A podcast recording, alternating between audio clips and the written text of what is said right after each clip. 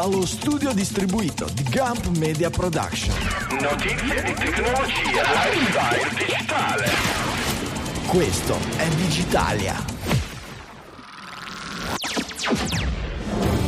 Settimana del 6 marzo 2023. La Francia vuole una legge per lo sharenting, LLM e il ritorno dei maghi, il semaforo a quattro colori, ma anche Walk GPT, Social Credit, Blue Sky. Questa è moltata scaletta per un'ora e mezza dedicata alla notizia, quella digitale, all'italiana. Dalle Misturi Ligure 1 di Sanremo qui è Franco Solerio. Allo studio di Milano Isola Michele Di Maio. E dallo studio di Milano Città Studi Francesco Facconi. Belli, belli, tight, a tempo, bravissimi. Buongiorno a tutti, bentornati cari digitaliani all'ascolto della vostra trasmissione, speriamo preferita, ma se non è la preferita è lo stesso, l'importante è che ci ascoltate e noi fa piacere produrre tutte le settimane questo piccolo pezzetto di informazione e intrattenimento per voi. Buonasera. Qui non c'è bisogno di essere time fluido perché sono a me contemporanea ai miei due colleghi. Ciao Francesco Facconi, nostro Franz col suo Eccomi bello, qua, ciao a tutti. Bello sfondino giallo, ti si sono moltiplicate le chitarre nello studio, lo vedo. No, sono sempre due. Ah, si vede che ce n'avevi una, una, fuori quadro. Devo averti... Mi urtano. Ah, può essere perché poi mi ritagli quadrato, però sono sempre... Credo di averti anche ribaltato per essere più simmetrico sul video che finisce su YouTube, per cui vedo le chitarre mancine. A me danno un'orticaria le chitarre fatte alle chitarre elettriche. e io, nonostante io sia mancino, uh-huh. ho le chitarre destre. Perché sei come Jimi Penso. Hendrix. No, questa te l'ho no, alzata. perché sono incapace questo Al contrario di Jimi Hendrix. Magari no, fossi come Jimi Hendrix. Jimi Hendrix era mancino e suonava le chitarre fatte per i non mancini, ma le eh, suonava mancine. Accappottate. Eh sì, montava le chitarre al contrario e se le girava di là. E... Vabbè, se ce ne sarebbe da parlare sul modo di tenere le chitarre, che cosa comporta, eccetera, eccetera. Stevie Ray Vaughan, sulla sua first wife, prima moglie, che era la sua chitarra preferita, eh, Stevie Ray Vaughan non era mancino, aveva una chitarra normale, la suonava normale, ma si era fatto montare un ponte della Stratocaster mancina in modo da avere la leva del vibrato in alto invece che in basso come, come Hendrix perché gli, gli, gli, veniva meglio suonarla così. Eh, vabbè, insomma, queste sono piccole, no? Cosa vi, vi ascoltate Digitalia certamente per sentire queste cose qui. Eh, Di, Digi chitarre, esatto. Ass- Chitarra Italia. Chitarra Italia. Andiamo a cominciare con le notizie della settimana. Prima di buttarci nell'universo LLM, intelligenze artificiali e robe varie, c'è questa cosa degna di nota della legge francese. La Francia vuole garantire ai minori il diritto alla loro immagine online. Si parla di sharenting. Cos'è lo sharenting, Michele? La, la somma di share condividere prego, e parenting. Grazie eh? Michele. prego, prego, vai Michele. No, no, no, Michele prego, Vero. prego. No, no, vai, vai, vai, vai. No, C'è prima lei. Allora, sharenting, come dice il dizionario Webchester, parola dell'anno 2023, è la crasi di sharing e parenting, uh-huh. quindi quel, il condividere, anzi l'essere genitori e nel frattempo anche condividere il proprio essere genitori con i social più o meno allargati. Uh, Macron, che già nel Macron. suo... Macron. Macron. Il, mio, il, mio, il mio accento francese. Eh, Ma si vede che, che abita già... vicino alla Francia lui. Eh, eh sì, un po' più lontano dall'equatore, un po' più vicino alla Francia. E, um, Macron che già eh, in campagna elettorale aveva detto difendiamo i bambini, sta mantenendo alcune delle promesse, dopo detto, la pornografia... Ha detto difendiamo i bambini par bleu. Ullala. Ullala. E, ehm, quindi dopo il porno di qualche settimana fa, adesso viene uh, la, insomma, la, la nozione, cito il disegno di legge che secondo me è importante, quindi mm. viene data una, una propria definizione di vita, uh, di vita privata anche per i anche per i bambini e eh, deve essere nell'interesse nell'interesse del figlio, ecco, ci deve essere anche l'esercizio del diritto alla sua, alla sua immagine, anche se, ne, anche se, non lo sa ancora. Quindi, cosa vuol dire, cosa vuol dire poi alla fine della fiera? È che eh, anche i bambini hanno diritto alla, prova, alla, propria, alla propria privacy, ecco. E Okay. Bambini ragazzi comunque perché poi sì, min- minori, cosa rischia esatto. anche di andare avanti poi in età in cui magari c'è anche più consapevolezza. Ma i ragazzi, si sanno, dif- i ragazzi si sanno difendere benissimo, devo dire. Oggi esatto. gli adolescenti, il... poi certo ci può essere il caso di Ecco, la, la, questione è che effettivamente guardando in giro, perlomeno per chi segue amici che hanno figli, eccetera, come me, magari eh, si nota come ci sia una certa disinvoltura nel mettere in giro foto di bambini, soprattutto molto piccoli, eh, e come ci sia una certa disinvoltura anche in quelle che sono eh, scuola, parrocchia, squadre sportive, tutte queste attività che generalmente chiedono il permesso perché c'è sempre il modulo da firmare e ci rimangono male innanzitutto quando i genitori non danno perché io non, non do il consenso generalmente e, ehm, ci rimangono male e poi tipicamente pubblicano poi lo stesso perché fa, fa figo mettere su Instagram poi i genitori eccetera però effettivamente è un problema perché non si sa mai quello che può succedere comunque sia decidere di mettere una propria foto un genitore lo fa coscienziosamente avendo capito o non avendo ancora capito cosa può succedere mettere quella di un figlio, soprattutto senza nessun filtro, senza nessuna limitazione di diffusione dell'immagine, cavolo. Cosa? È, è importante. No, vorrei capire qual è il rischio. Beh, il rischio innanzitutto eh, allora ci sono rischi m- momentanei, cioè istantanei, uh-huh. che sono comunque sia, che sono foto che possono essere utilizzate, decontestualizzate da chiunque. Mm. Eh, quindi quando si parla di Mm, pedo, pedopornografia. No, non devi fare la reduzione sì, sì, al, al pedoporno, però. No, perché... però, sicura, però è sì. un caso citato anche da questi sì, articoli. È, è, vero, è, un, è un, caso, però è, è, il classico argomento dove vedo esagerazioni sia da una parte che dall'altra. No, no, certo. Vedo esagerazioni sia, parte... sia, in termini di. Perché a quel punto il figlio lo tieni chiuso in casa, perché anche portarlo a giocare alla partita di calcio ci può essere il pedofilo sugli spalti che si fa un pippone guardandosi certo. tuo figlio. E allora, è diverso, e allora diverso, non esci. Ci può essere il pedofilo che gli fa la foto di nascosto, eccetera, eccetera. Diciamo che la, la, la, cosa, la questione del pedofilo è, è, sempre un argomento molto forte che viene tirato fuori per portare acqua. Io credo che ci siano le eccezioni, cioè quelli che vivono da influencer e sfruttano di fatto, perché sfruttano i propri figli per immagine, eh, siano in qualche modo da regolare, da tutelare, eccetera. Di arrivare a dire che una famiglia non può mm. fare vedere che ha fatto il picnic in famiglia e mettere su Facebook le foto con i bambini che giocano, eccetera Boh, non lo so, eh, credo che ecco, molto dovrebbe essere lasciato alla patria potestà, all'autodeterminazione delle famiglie nel momento in cui non c'è un vero endangerment, ma vero, un, una messa in pericolo, usiamo l'italiano, eh, reale e, e, chiaro, non possiamo dire oddio su internet ci sono i bau bau, i genitori che mettono le foto dei bambini che non, senza le cose che sembrano mm. la, la, la, censura Però, dei criminali, insomma, a, a, me, a, me vedere, a me vedere la gente che mette le proprie foto coi figli, con le righe nere sul, sugli occhi e sulla bocca, mi fa una tristezza e un'angoscia terrificante. Allora non metterle, non metterle. Se tu, esatto. se tu, pensi che sia pericoloso mettere le foto dei minori su internet, non mettere la tua foto come se fosse, no? È, è, è, è una ghiacciata. Ecco. E la stessa cosa, lasciamo che siano i genitori a decidere, facciamo delle belle campagne informative, facciamo in modo che la gente. Dopodiché. Allora, un, mi chiedevi pericoli, Franco, scusami. C'è sì. un secondo pericolo importantissimo, e okay. questo però è quello probabilmente non, non è una reduzione, anzi è una realtà che noi abbiamo già imparato come generazione subendola indirettamente, chi più chi meno, è che internet non cancella.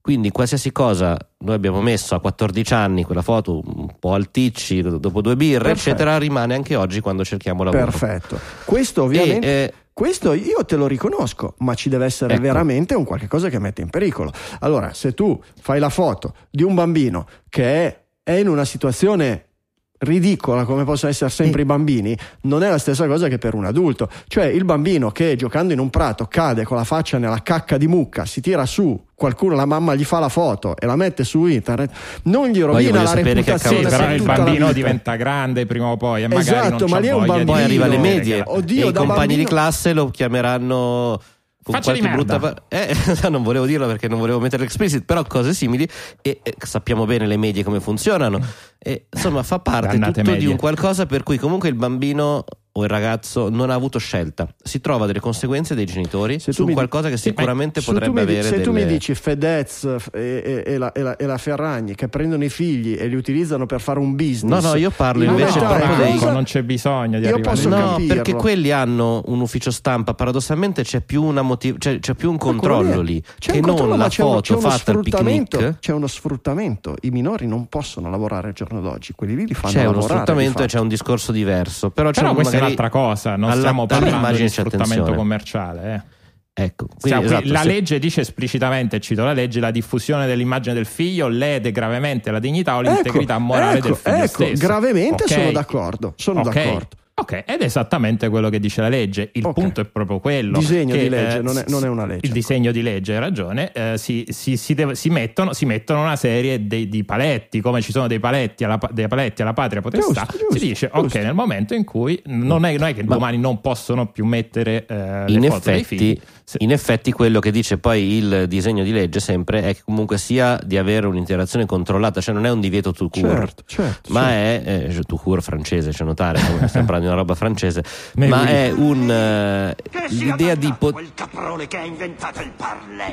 Sicuramente. le parle. Ma allora dicevo, è un, c'è l'esplicita, l'esplicita indicazione di chiedere, cioè essere d'accordo secondo le capacità di intendere e volere Sì, dei figli sì. con i figli stessi. Quindi, se un figlio Sì. dice no, lo voglio fare a un'età per cui gli hai dato gli strumenti per capire, poi questa dimostrare che uno li abbia, abbia capito, Bisogna- noi adulti non l'abbiamo ancora capito. Quindi Diciamo c'è, c'è un, c'è, un, c'è, un, c'è un limite molto difficile da decidere e, e ovviamente in una legge del genere è posto in mano probabilmente a un giudice. Eh, bisogna, bisogna fare molta attenzione di, quello che vuol dire mettere gravemente a rischio la reputazione o la sicurezza di un infante, perché il bambino di 4 anni a carnevale vestito in un eh, costume ridicolo dal tuo punto di vista che citavi prima i bambini delle medie che lo prenderanno per il culo è mettere in pericolo. Secondo me è l'assoluta normalità. Punto. Allora Eh, però, Franco, educhiamo i, appunto, i sarà bambini alle medie che lo deciderà. i- i- esatto educhiamo i bambini alle medie a non bullizzare semplicemente perché Certo. T- Tanto Ma quella è una scusa, è ovvio che se, se non trovano la scusa del- della foto che gli hanno fatto i genitori travestito da zorro o da bambina a tre anni, ne trovano un'altra per chiamarlo, come dicevi tu, faccia di merda. Quelle sono cose. Sì, non è, il non è discorso, Franco, rimuovendo però- quelle foto che rimuovi quel problema. Però sono d'accordo che ci sono le situazioni di ci vuole veramente un discernimento importante nel stabilire che cosa significa mettere seriamente in pericolo la sicurezza o la reputazione del minore. Ecco. Sì, ma non è compito della legge probabilmente mettere questi No, paletti, come no, dici giustamente no, tu, sarà un certo, giudice che in certo. situazioni estreme, in questo momento eh, l'accusa avrà, cioè, se la so legge andrà avanti, avranno so. uno strumento legale per Non potersi so rifare non- in determinate occasioni. Non lo so, non sono completamente d'accordo che non, sia, che non debba essere a legge. Non saprei dirti se i giudici oggi hanno la preparazione per decidere in, in- in questo senso o se non sia il caso di. Ci sono molti punti in cui la legge, le leggi prevedono esattamente, quantificano quello che è un danno. La legge più da classica e più semplice di tutte è quella delle lesioni personali, no? gravi, gravissime, eccetera, che dipendono semplicemente da quella che è la diagnosi medica. no? Lesioni al volto oppure guaribili in più di n giorni sono gravissime, lesioni guaribili eh, sono gravi e sono punite con delle cose diverse. Certe volte la legge è meglio che sia specifica per evitare proprio che il giudice in- non ben preparato o bacchettone o roba del genere si pronunci in una maniera che è più Sì, negativa ma che lo positiva. psicologo non ti fa un referto così, è un po' diverso quando si tratta di danni alla persona, Non lo so, psicologici. anche, solo, boh, anche solo finirci, o anche solo l'effetto di raffreddamento, siccome c'è la legge, basta, non postiamo più le foto della famiglia. Dio lo sai, perfetto. Non postiamo più le foto, chiudiamo i social, ancora meglio. Ok. ecco, ancora, vabbè, abbiamo trovato la Allora, soluzione. c'è da Eh, dire comunque che in Italia leggi simili Sì. ce ne sono già, vabbè, giusto per... Sì, sì, ma non è che, non è che dobbiamo per forza. Vabbè. Vabbè, vabbè. Semaforo bianco, che cos'è il semaforo bianco? È la quarta, la quarta luce del semaforo. Arrivano i semafori a quattro colori, ecco a cosa serviranno. Allora, Michele, Aspetta, aspetta, aspetta, prego, titolo di- del dimmi che posso insultare Intanto arrivano, prego. io sono uscito Arrivano. oggi all'incrocio e ho detto ecco il mio Aspetta, semaforo bianco uno, e non due, c'era e mi tre, sono e quello arrabbiato. cos'è? allora, Vai, Michele, non arrivano tuo. proprio per niente. Il titolo è il solito titolista ubriaco del Corriere che però ha capito che se fa dei titoli del genere finisce su digitali vende un fracco di copie per cui lo tengono.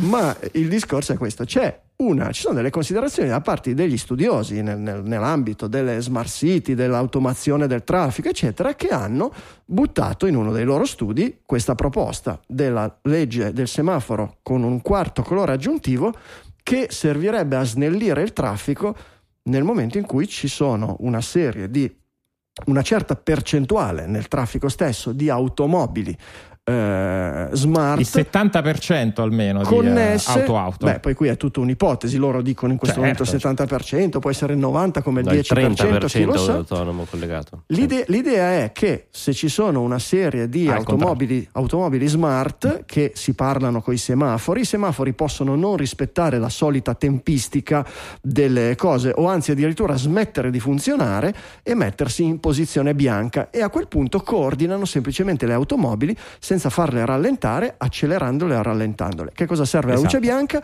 Serve a dire ai poveri e ormai quasi inutili esseri umani a dire fidatevi, Fidatevi. incolonatevi dietro automobile davanti a voi che o è automatica o a sua volta sta già seguendo un'automobile automatica e quindi fidatevi, fidatevi dell'intelligenza artificiale che andrà tutto benissimo. Fidatevi. Ok, cosa potrebbe andare storto? Eh, è una domanda cosa potrebbe andare no, storto. no, no, no, vedo che, vedo che non avete... No, no, no, vabbè, a parte No, no. esatto il, il fatto che se si parte da arrivano i semafori e se arriva una proposta e poi a uno studio, cioè siamo sempre più lontani, non succederà mai tutto questo. No, succede- ormai secondo No, vabbè, succederà. ma a parte quello, anche in un mondo in cui succederà, devi, No. devi, devi anche auspicare un mondo in cui poi quel- quell'essere umano che si trova in mezzo alle auto-auto poi davvero faccia quello, ossia si, si incolonni davanti alla, alla- alla macchina, alla macchina Io- automatica davanti, quando sappiamo che poi come dire, gli esseri umani nel traffico hanno Dip- dei comportamenti Allora, sempre mi abbastanza da un, che- parametro, da un parametro che è la latitudine, mi dicono. Esatto. Ma mi immagino in realtà che non succederà perché qua parla di un mix a 70% incroci Mm. completamente gestiti. Al 70% secondo me Mm. Le, le le poche auto rimaste verranno veramente relegate in eh, circuiti a loro dedicati, in stare in garage, fare una mostra. Cioè non serviranno più i semafori. Sì, le riserve Eh per sì, i automobilisti. semafori ci saranno, certo. ma software. Sì, sì. Ma può darsi, non lo so. È una di quelle notizie che, che oscilla, penzola tra il che figata totale e il mamma mia che paura. Io non, non, non bene. Eh, parlano di eh, implementarle a livello sperimentale prima in situazioni eh, simili a quelle del traffico cittadino, ma come dire, non so, il traffico aeroportuale, situazioni in cui ci sono mh, automobili o mezzi eh, mobili in parte guidati dall'uomo e che in parte diventeranno automatici, ma in una, in, in una come dire, in un setting un pochino più limitato e più controllato. Ci sta, ci sta assolutamente. Eh, Se ci pensi, è i tram hanno i semafori bianchi.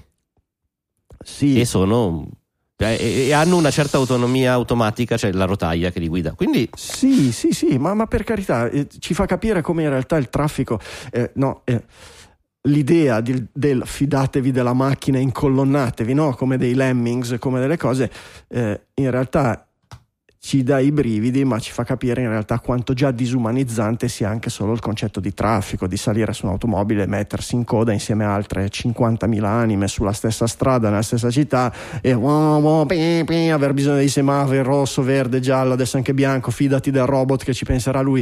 Insomma, ben vengano forse quelle, quelle, quelle, quelle, innovazioni o quei tentativi di innovazioni della, del- del- del- del- del- del- della facilitazione del traffico, della vivibilità delle città, non chiamiamola più zona 30 perché sennò i, i, i fanatici della velocità si, si, si arrabbiano, però ben vengano determinate considerazioni, se possiamo dimenticarci le macchine e dimenticarci i semafori certamente è meglio, è meglio piuttosto che... Io comunque Wow PP l'ho messo tra i, i titoli per la seg- Uovo pipì, non lo so. è che manca il gesto, però vorrei, vedere, vorrei vedere che cosa, ci, la tonalità. che cosa ci dice il, il- il generatore di immagini, come si chiama? Midjourney su WoWPP. Eh, sono molto molto curioso. Eh, capitolo LLM che fa- la fa da padrone, Large Language Models, se siete nuovi da queste parti e negli spazi di notizie di tecnologia. Le novità. Bing AI arriva su Windows 11, Windows 11 nella taskbar. Nella taskbar, Taskbar. ovviamente. La taskbar, famosa la taskbar. Che, Bau bau, che- no? Cioè, il esatto, cagnolino. è un cagnolino che abbaia e poi esegue tutti gli ordini che gli, gli dici. Potremmo farlo disegnare a Sio, mi sembra uno dei suoi personaggi. esatto, un fufos. No, Fantastico. nella- se- che, che comunque ha, secondo me ha piuttosto senso nel momento in cui diventa il famo- può diventare il famoso copilot, eh, come stanno provando poi ad adattarlo in altre situazioni. Eh, metti che vuoi, hai una formula di Excel particolarmente complicata da, da- da smaltire, secondo me quello può essere un, buon- un buon posto dove averlo. Pa- ma io vo- volevo poi sottolineare la parte più importante di questo articolo, sia che Notepad di Windows avrà finalmente le tab e quindi non sarà un'unica schermata. eh, Sì, è l'unico articolo che parla di Windows 11 che non lo dica come prima cosa, ma la Esatto. riporti solo come seconda. È- Esatto, è il tipo primo- tre quarti. Mi dicono amici windowsisti, l'ho letto da qualche parte, in realtà non amici, che è il primo update di Notepad dal 1991. una roba del Può essere. genere. Sì, sì, beh, Notepad è rimasto quello con il suo limite a 4 kilobyte o quant'è, insomma. Ecco, perfetto. Eh, eh, il- di- i caratteri a capo che non sono compatibili con il resto del mondo, eccetera, eccetera. Adesso finalmente avrà una tab. No, il- invece parlando di, di Bing AI o Sydney o ChatGPT, ve la rivedute corretta. Eh, Microsoft alla fine ci aveva messo quanto? Un bilioncino per la gioia di Darth Vader, un miliardino di, di dollari in, in, in OpenAI. Quindi è giusto che la stia cercando di mh, infilare ovunque. Già comunque Cortana era presente in tutti questi posti. Ah, beh, Allora, Cortana. ok. Beh, Cortana è la precedente generazione di proprio, intelligenza chat artificiale. GPT. Regà, regà, ma l'umanità è pronta perché metterlo in un sito che conoscono i geek, che poi finisce sul Corriere della Sera, ci va tanta gente, fanno un, un successo bestiale, ci mancherebbe, fanno dei numeri pazzeschi, ok. Ma metterlo su Windows vuol dire metterlo di fronte a tutta l'umanità in un colpo solo. Windows L'umani- 11, attenzione, vediamo quanto. Aspetta, esatto, la, il tasso di aggiornamento di Windows 11 è tipo quello di Android. Vabbè, ok, però è destinato a... Comunque l'umanità è pronta per confrontarsi con questi strumenti che ci danno delle risposte stupefacenti, ma molte volte incredibilmente credibili e allo stesso tempo completamente sbagliate. Beh, Franco, nel momento in cui un essere umano su 70 ha già provato ChatGPT, eh, credo che oramai quella diga si sia Sì, ampiamente, tra- si sia ampiamente att- att- attento, attento, c'è anche un, c'è? anche un problema di, ehm, come dire, credibilità. Nel senso che se tu hai provato ChatGPT perché sei andato su un, su un sito eh, dove c'è scritto magari anche beta da tutte le parti, ma che comunque hai letto, te l'ha Lo sa. dato un amico, è un sito che l'uomo comune non sa neanche che cosa sia OpenAI o robe del genere e lo provi e ti dice delle cose, ci fai una tara. Se hai un tastino di Windows che dice clicca qui per avere le risposte dall'intelligenza artificiale che Microsoft ha messo a disposizione e lui ti dice che Hitler era un bravo ragazzo e che in realtà gli ebrei non sono mai finiti dentro i forni, eh, ci dai un peso diverso, le persone ci danno un peso diverso. Ora ho fatto l'esempio estremo, la riduzio ad Hitler ovviamente, però mh, il, il- il problema c'è, il problema esiste. Oggi questi, questi- questi software qui sono stupefacenti, ci fanno godere, ci fanno sognare, ci fanno scrivere, ci fanno chiacchierare all'infinito, ma non so se sono pronti per fare da informatori educatori delle masse.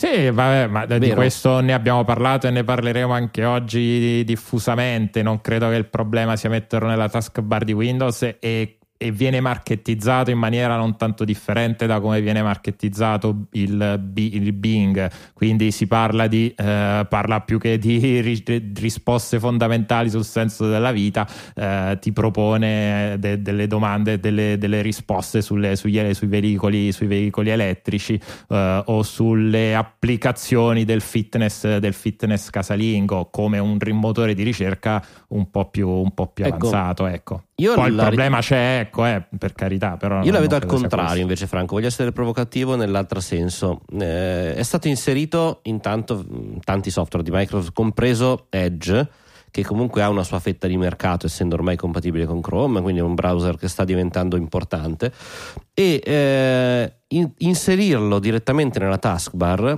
vuol dire portare direttamente un sacco di traffico a Bing. E in questo senso ottenere due cose. Da una parte la classica vecchia Microsoft che punta tutti i suoi servizi dentro Windows e 70% degli utenti computer ce l'hanno di colpo. E la seconda cosa è avere una base utente per trainare e testare i risultati di questa piattaforma molto molto ampia. No, no, Quindi è vero che in tanti hanno usato Bing eh, o ChatGPT, però l'hanno usato per giocarci. Invece qua lo troveremo sempre più a fare Bene, compiti quotidiani. Ah, Aprimi su- il coso per scrivere le cose. Ah, ti Mettiamolo apro sugli, Word. mettiamolo sugli aeroplani Eh. allora a questo punto. Ottima idea. Eh, no, togliamo, La settimana togliamo i prossima manuali sono di guida. Togliamo i manuali di guida dai Boeing e sostituiamoli con chat GPT. Cosa potrebbe mai andare storto? È velocissimo, almeno facciamo del beta testing serio. Ci accorgiamo dei bug veramente in maniera notevole. Vedo che hai capito perfettamente quello che volevo Un dire. po' come sta facendo Musk su Twitter. Comunque, me Tutto lo- in production. Esa- esattamente. Comunque me lo immagino già, la prossima edizione di Windows Now with Salami. Bellissimo, questo veramente complimenti a Quintarelli che ha avuto questa Esatto, provocazione della domenica sera di Quintarelli eh, Allora. che dice che, è il no- il no- che, che fa un punto corretto a prescindere dalla provocazione, ossia che il fatto stesso di chiamarla intelligenza artificiale gli dà quel, quell'allure di, di intelligenza ovviamente, ma di emozione, di personalità o di coscienza. Michele, Michele, non Che? fare la cosa, chiamarla intelligenza artificiale è una cazzata pazzesca. Diciamolo Fa- proprio. Io voglio alzare un attimino la Scusate scusate per, la parola faccia di pazzesca, merda. ascoltatori digitali, che non è mai carino dirla. è vero, Michele, eh, scusa, perdona l'interruzione. Ah, va bene. E quindi la, la sua proposta è Systematic Ap- Approaches to Learning Algorithms and Machine Interfaces. Approcci, Approcci sim- sistematici ad algoritmi al- che imparano e macchine Esatto. che fanno inferenza. Cioè Esatto, detto elaborano. anche appunto salami. Mm. E che può far uscire delle discussioni, sì, delle discussioni carine, tipo se i salami avranno delle emozioni Sì, potrebbe essere il titolo di un nuovo romanzo di fi- del figlio di Philip K. Dick. Anche i salami sognano, i salami so- sognano oppure prosciutti le macchine, elettrici. Le macchine sognano salami elettrici o cose del genere. Le macchine affamate sognano salami elettrici. Fantastico, siamo a posto. Ho visto che mi avete messo un'altra serie di ehm, articoli sull'argomento della, ehm, dell'avvelenamento di internet, del, del- del rischio di ehm, ingolfamento della, eh, dello spazio dell'informazione, della notizia, della cultura, eccetera, dovuta all'eccesso di produzione di questi sistemi automatici di generazione di testi. C'è qualche cosa in particolare di molto notevole, qualche riflessione particolare rispetto a quanto abbiamo già detto nelle, nelle- nelle scorse puntate? Ma se allora ci sono, come dici tu, vari, vari articoli che magari aggiungono, ognuno aggiunge un bit. Il primo che, se no, il primo che è di Atlantic, che è il solito articolo da tre, da tre quarti d'ora per, per leggere. Beh, ma puoi Eh, metterlo dentro chat GPT e chiedergli di riassumerlo per te. Eh sì, peccato che devi fare sempre copia e incolla. No, io lo faccio abbastanza spesso in realtà. Però Ave- fare avendocelo nella volta. barra sotto del sistema l'avrei fatto facilmente, vedi? Eh, però devi, devi me- almeno per adesso non so in Bing, però devi mettere se... No, in Bing forse basta che metti l'URL. Devo, devo provare. Però devo Guarda, usare Edge. Io vi dico Vabbè. una cosa, a me è capitato di leggerli, certi articoli lunghi, e poi di provare a farli riassumere e rileggerli. E perdono tutto il sangue, perché in questi articoli particolarmente lunghi, in realtà quello che conta non è il senso generale, che tanto lo capisci già dal titolo, per cui se vuoi solo il senso generale leggi il titolo, ma che ogni tot c'è magari una frase, due righe di una riflessione importante, un qualche cosa che in qualche modo ti fa, ti rovescia o ti dà uno spunto di che nelle eh, riduzioni, nelle- nei riassunti del- dell'intelligenza artificiale si perdono completamente. Corretto, Completamente. corretto. E infatti questo credo che sia uno dei- sia uno de- degli, degli esempi eh, perché eh, quel- diciamo, il senso generale dell'articolo dice che ok, noi come abbiamo parlato degli ultimi anni di disinformazione, misinformazione che avrebbe portato alla fine del mondo eh, o comunque del mondo come lo conosciamo oggi, in realtà le ricerche hanno, eh, hanno appurato che chi è polarizzato è già polarizzato e che questi sono strumenti che non ti servono a cambiare idea, ma ti servono per rafforzare le tue idee. E quindi in questo momento diciamo che non c'è niente eh, che faccia pensare che in un mondo questo ovviamente è il punto di vista del, dell'autore, eh, in un mondo che è avvelenato da una quantità abnorme di materiale generato dall'intelligenza artificiale, ecco, nulla ci fa pensare che le cose possano andare in maniera diversa. Però secondo me fa anche un, fa, fa un, punto, un punto ancora più interessante che dice, noi fino ad oggi abbiamo parlato di una di, di, una post verità, dell'epoca della post verità, qui stiamo andando a parlare di un mondo della post realtà in cui eh, esatto. eh, parla di, di, un mondo della post epistemio, epistemiologico dove certo. non, non, basterà esperienziare per quanto non direttamente eh, questi, questi, contenuti per capire appunto se sono reali o se non sono reali. Sì, il, il, il, il un altro articolo che abbiamo letto la settimana scorsa, che non abbiamo commentato direttamente, parlava proprio dei gradi di rimozione dalla realtà. Cioè, quando tu parli con un essere umano, eh, lui descrive una cosa e ha un correlato reale con quella cosa che descrive, invece eh, un sistema LLM, quando ti risponde, non ha un correlato reale, cioè lui non fa riferimento alla realtà nel momento in cui ti parla di una cosa, fa riferimento a una massa enorme di testi che gli sono stati presentati, di cui lui non sa nessun significato, e semplicemente mette una lettera dopo l'altra, una, pare- una parola dopo l'altra, seguendo delle leggi statistiche in modo da tra virgolette, scimmiottare, sintetizzare un qualche cosa che abbia una similitudine con dei significati. Spesso dice delle cose sensate e, e, e, e giuste, ma non necessariamente correlate con la realtà. Per cui il problema è proprio quello, la, la correlazione, il, il collegamento tra parola e realtà.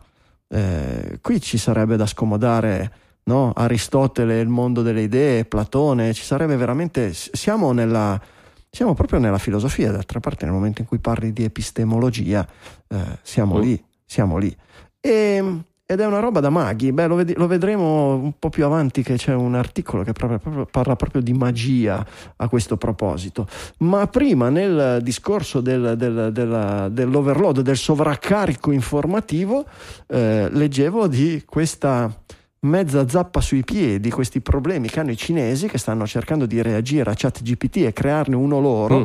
ovviamente dandogli in pasto più testi possibile, ovviamente della loro cultura, della loro lingua, della loro eh, de, del loro modo di parlare, cose eccetera, ma hanno un piccolo problema, che il pozzo è già avvelenato, com'è la, la, storia. Ma intanto, esatto, cioè se noi abbiamo i nostri sistemi che diventano neonazisti tempo pochi minuti o eh, creano ti, certi tipi di fake news, da loro invece iniziano subito a lamentarsi, chiaramente a dire vogliamo andare al di là del muro, vogliamo trasferirci in America, viva Piazza Tenamen, quindi subito vanno in quella direzione ed è evidente, no? sono questi eh, avendo anche nei loro casi studiato su internet, poi di fatto quello che c'è, che si muove sotto, eh, è sempre questo. Il, ehm, ecco, da, da, questo punto di vista il, il, quantitativo di materiale che hanno i, che il governo cinese, aziende cinesi, poi probabilmente sono anche similitudini in questo caso, per riuscire a generare del, un buon quantitativo di testi, non è così enorme come sembra, perlomeno. E soprattutto, e soprattutto, al Bacco, che è tutto passato attraverso un filtro che è la cultura del partito, che è la censura del partito. Sì, esatto, e, e, quindi può diventare molto... E, e, da una parte appunto tutto deve essere filtrato dalla, dalla, censura del partito, dall'altra appunto c'è una grande paura di quello che può rispondere, anche perché anche, anche neanche i cinesi hanno imparato e anche loro allen- stanno allenando le loro intelligenze artificiali su Reddit. Io non capisco perché l'umanità perseveri a fare una cosa del genere. Eh, in realtà dovrebbe farlo e non dovrebbe aver paura perché si guarda nello specchio. Quando tu alleni un'intelligenza artificiale su Reddit o su 4chan o robe del genere, l'umanità si sta solo guardando allo specchio e che ha molta paura di guardarsi allo specchio perché quello che viene fuori, Kim, no? l'intelligenza artificiale eh, di Microsoft che alla fine ha sintetizzato una adolescente neonazista e robe del genere, specchio dell'umanità, non c'è niente di che.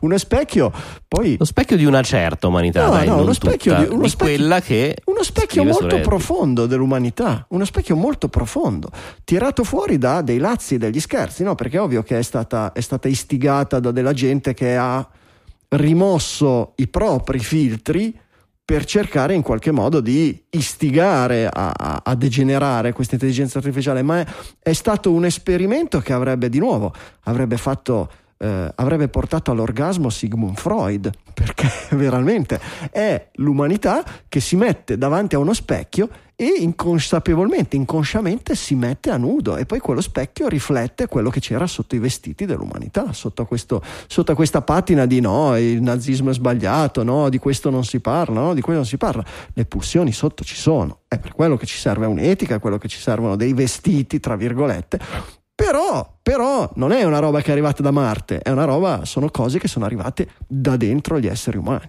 Vabbè, ehm, il, il Prospect Magazine ci indica una via, non è, del- eh, non è l'unico, ma è uno dei tanti articoli che hanno cercato di portare eh, una idea di come uscire da questo, da questo problema dell'internet che diventa una accozzaglia di, spazza- di spazzatura, eh, cosa che rischia di essere accelerata dall'avvento di questi modelli e dalla produzione dei contenuti di questi modelli. E la soluzione è Google. No, la soluzione è i servizi a pagamento, i servizi non più gratuiti. Questa è la loro soluzione. Ed effettivamente, se ci guardiamo intorno, Elon Musk, no? Sta succedendo. Elon Musk, va bene, se volete i servizi, volete Twitter sicuro, se volete un livello in più, pagate. Se Eh, volete le API. tutto, tutto il mondo, ha- siccome Elon Musk, tutto il mondo ha detto è un cretino, è un delinquente di qua e di là. Zitto, zitto, Zuckerberg sta studiando la stessa cosa. TikTok, Snap l'ha già fatto. TikTok l'ha già fatto, nessuno lo dice, ma è quello che fa più soldi di tutti i social messi assieme tramite le in-app purchase. Io sinceramente non sapevo neanche che dentro TikTok ci fossero le in-app purchase. Eh, per cui c'è, non Mm. dico che si sta andando per forza da- in quella direzione lì, ma un- dei tentativi di esplorare questo tipo di evoluzioni ci sono. E nel momento in cui, dicevamo a più riprese, si asciuga no, il- l'albero delle banconote, si asciugano con i tassi di interesse che crescono, i soldi a prestito facile, gli investimenti miliardari, tanto chi se ne frega, è facile farcene prestare degli altri, e beh, è ancora più facile che si vada verso l'esplorazione di questo tipo di modelli. Poi che funzioneranno o meno, lo vedremo. Sì, in realtà Diciamo che- l'articolo eh, fa un punto un po' più ampio, nel senso che parla in generale di reward. Mhm. Parte- dicevo, perché dicevo di Google? Perché fa l'esempio di quello che è stato Google oramai 15-20 anni fa, che è partita da un internet che era disorganizzato, ha provato a metterlo in determinate caselline, però eh, premiava con un posizionamento più alto quelli che ehm, da- Avevano avevano dei contenuti più di qualità. Cosa voleva dire contenuti più di qualità? Contenuti più linkati. Poi i SEO In un'ottica universitaria, oserei dire, no? Quante Eh, sì. citazioni hai? Oh, esatto, esatto. Oh, poi i SEO hanno capito, il, hanno capito il gioco e il gioco è andato. È andato un po', un po' male eh, negli, anni, negli anni successivi, però il principio è quello. Per fare altri esempi, lui parla di Reddit, perché su Reddit comunque sì, c'è di tutto su Reddit, però se si guarda, secondo me, la big picture, comunque escono fuori contenuti spesso di qualità prodotti dalla comunità. Qual è il reward di, di Reddit? In quel caso non è monetario, ma sono i, ca- i punti, i punti karma che tu accumuli sul sito che fa, e ti fai un po' il, il figo quando hai dei punteggi, dei Sistemi punteggi di, più repu- alti. sistemi di reputazione. Esatto, sì, sì, sistemi O che possono essere da una parte ri- reputazionali, quindi più immateriali, dall'altra invece promossi invece da- da- dal, soldo, dal soldo contante, che appunto è, è un'alternativa al modello, può essere un'alternativa al modello pubblicitario, oltre che per far uscire il contenuto eh, dal, non generato da intelligenze salami, Eh sì, eh sì. anzi da salami e basta. Chi lo sa, vediamo. Battere la, la dittatura del gratuito è molto difficile. eh. È molto, molto difficile. Eh, però vediamo, questi sono servizi che sono già stabiliti, sono servizi che hanno già un piede forte nella nostra società e non è, eh, non è escluso che possano riuscire in questa transizione, nel senso di darti dei livelli diversi di, adesso io parlo più del discorso a pagamento, Beh. più di quello della reputazione di, di Reddit o cose del genere. No, eh, difficile dire no, se, se Zuckerberg dice da domani avete Facebook così gratis, Facebook Plus con una serie di, di cose che ti proteggono, che ti aiutano, che ti aumentano, che ti fanno ricircolare di più perché presuppongono un certo tipo di controllo editoriale, eccetera, paghi e le tue notizie circolano di più. È difficile pensare che tutto il mondo dica ah no, che schifo Facebook, andiamo su mm, il nuovo Facebook verde che fa le stesse cose che è gratis, perché è appunto il famoso l'effetto lock-in, il network, eccetera. Grafo sociale. Sì, vero anche che sono. Cioè, Twitter ha messo questo in un momento in cui era in crisi.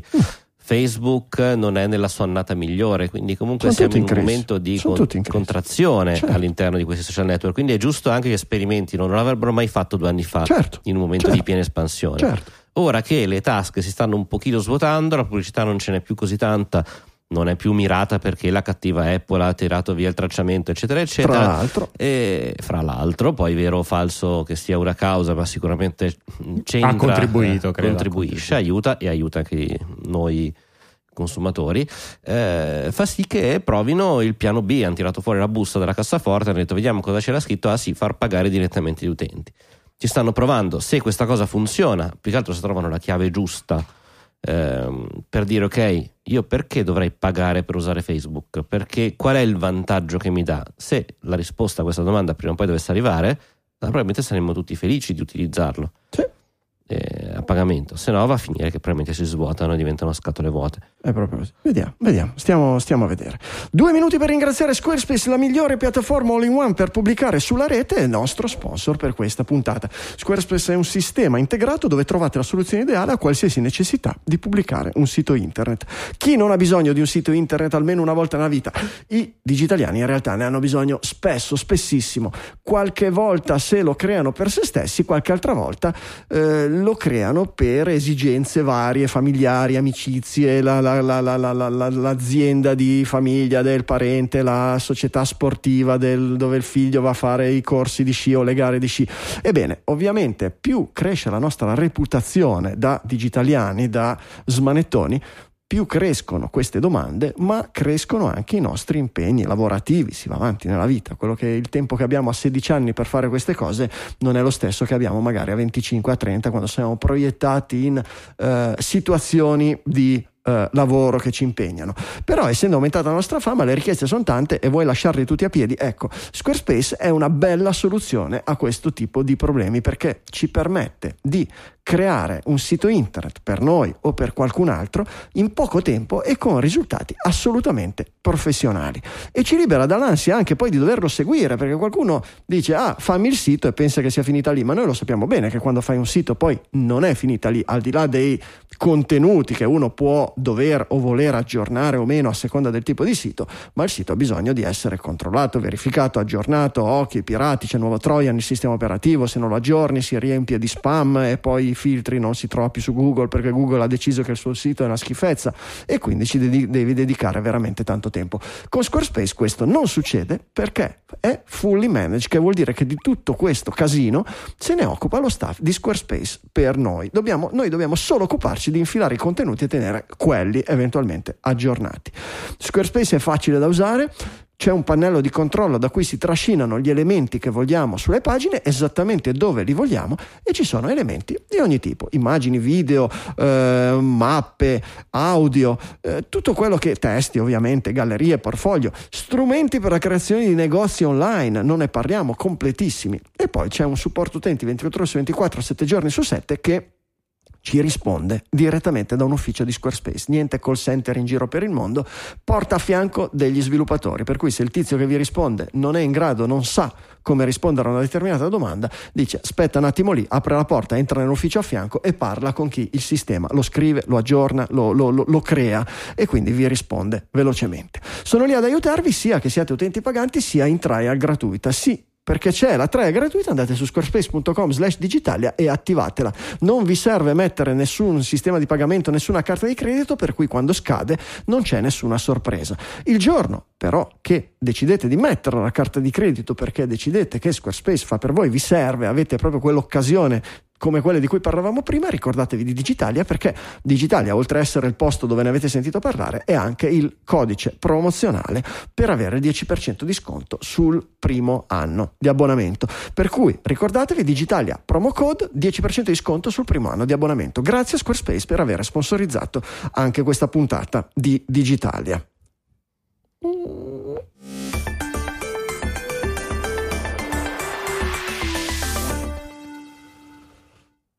Sulla scia del discorso che facevamo della, di quella citazione che ogni tecnologia sufficientemente avanzata non può essere, non è distinguibile dalla magia, eh, è uscito un bel articolo, Il ritorno dei maghi, sul, sul New York Times. Eh, il... Sì, è un editoriale del New York Times scritto da un giornalista eh, che, di cui adesso recupero il Lost nome.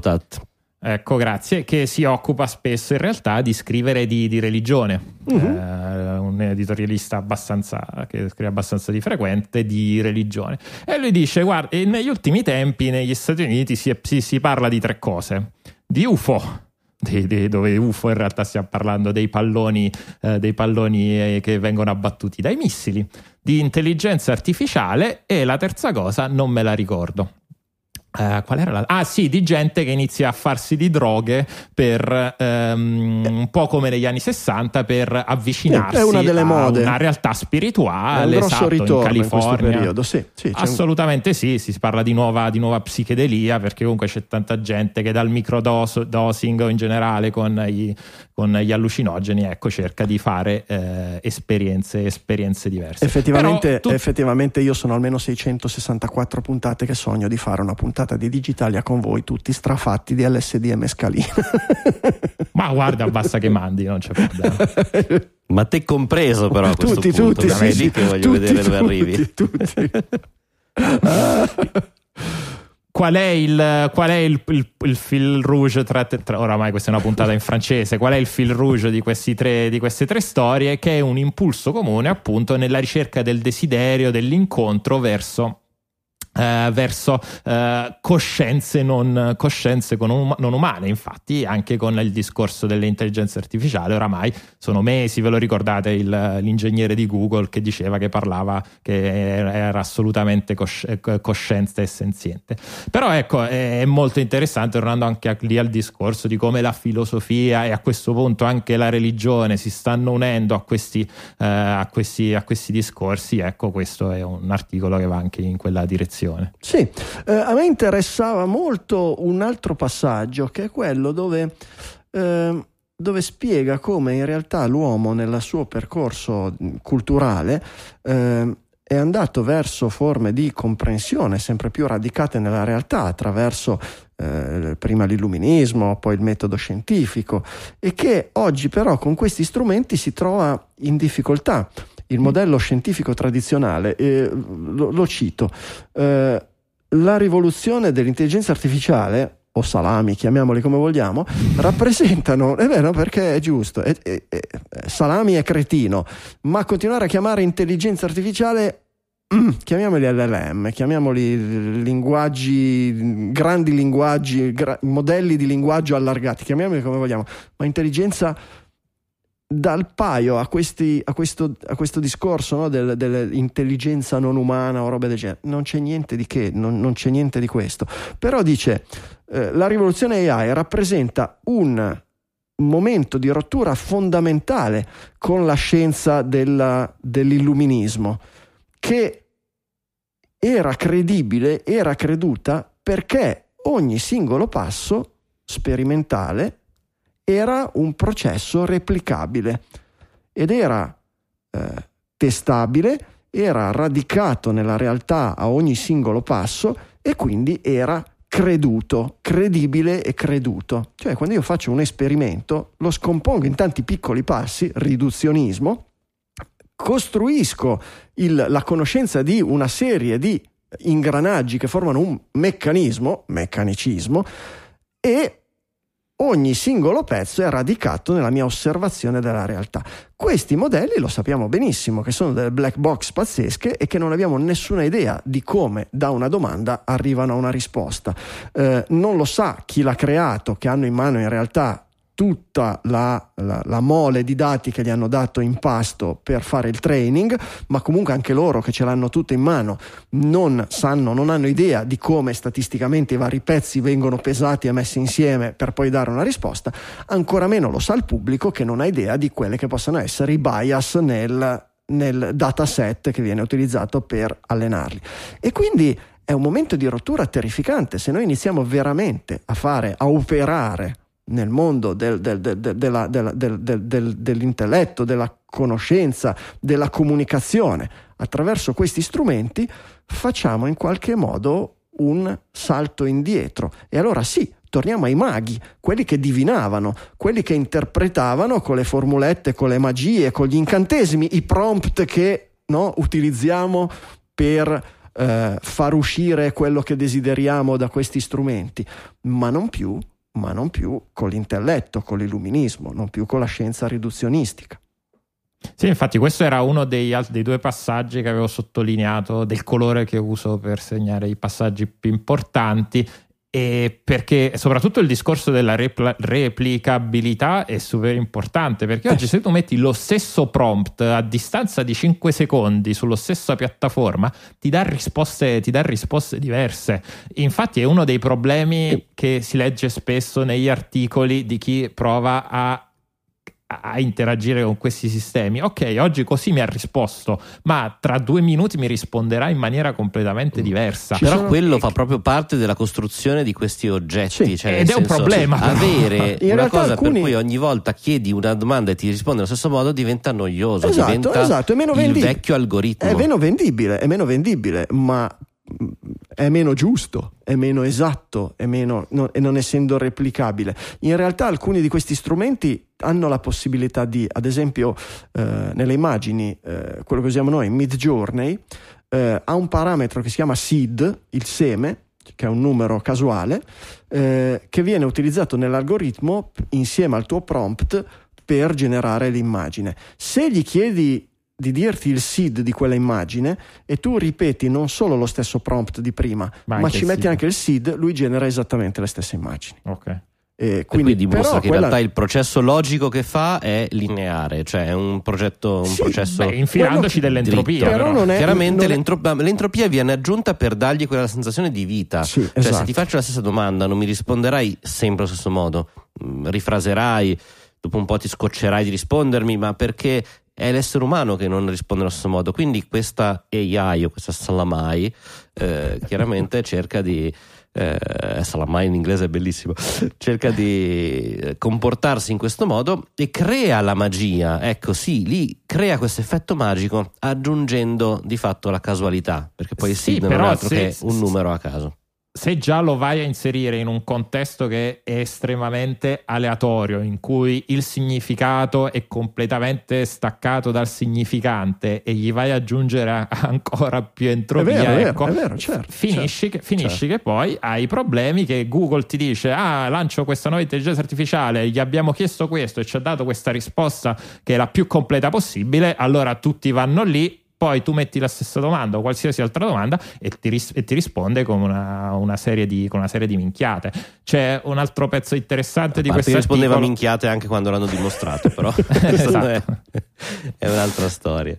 C'è un, altro, c'è un pezzo molto significativo eh, in cui cita Scott Aronson, che è un, un, un, un computer scientist dell'Università del Texas, che dice eh, che, eh, che si, è, si, è, svegliato un alieno, un alieno eh, fatto, fatto, come noi, che però è eh, la, l'embodiment, è la, eh, come si dice, la, la personalizzazione dello spirito di tutte le parole su internet che, eh, piuttosto che una, um, un io coerente con degli obiettivi indipendenti. Ecco, questo secondo me riassume abbastanza sì, bene, sì, a prescindere dalla mia traduzione non perfetta eh, di quella che è la situazione. Però l'articolo super interessante, consiglio molto, molto, lettura. Molto. E non è, non è sul Dead Atlantic, quindi non ci mettete tanto a leggerlo. Il, le osservazioni di Berners-Lee non sono così interessanti, è interessante invece questa osservazione della, eh, dell'inscittificazione di OpenAI alla fine dei conti. OpenAI era nata, che OpenAI è probabilmente il primo motore dietro a tutte queste grandi novità tecnologiche, perché poi certo Google ci mette del suo, tante entità diverse ci mettono del suo, ma OpenAI. OpenAI ha creato da lì, ha creato Creato- ChatGPT e i, tutti, GPT in primis, tutti gli, i due, tre, esatto, tutti gli antesignani di ChatGPT, ma è nata come una società non a scopo di lucro per la, la ricerca etica nel campo dell'intelligenza artificiale con i capitali forniti dal nostro amichetto che in questo periodo è così, popo- è così popolare, va così di moda in certi ambienti, certo, Elon Musk, e oggi è tutt'altro che quello per cui era nata.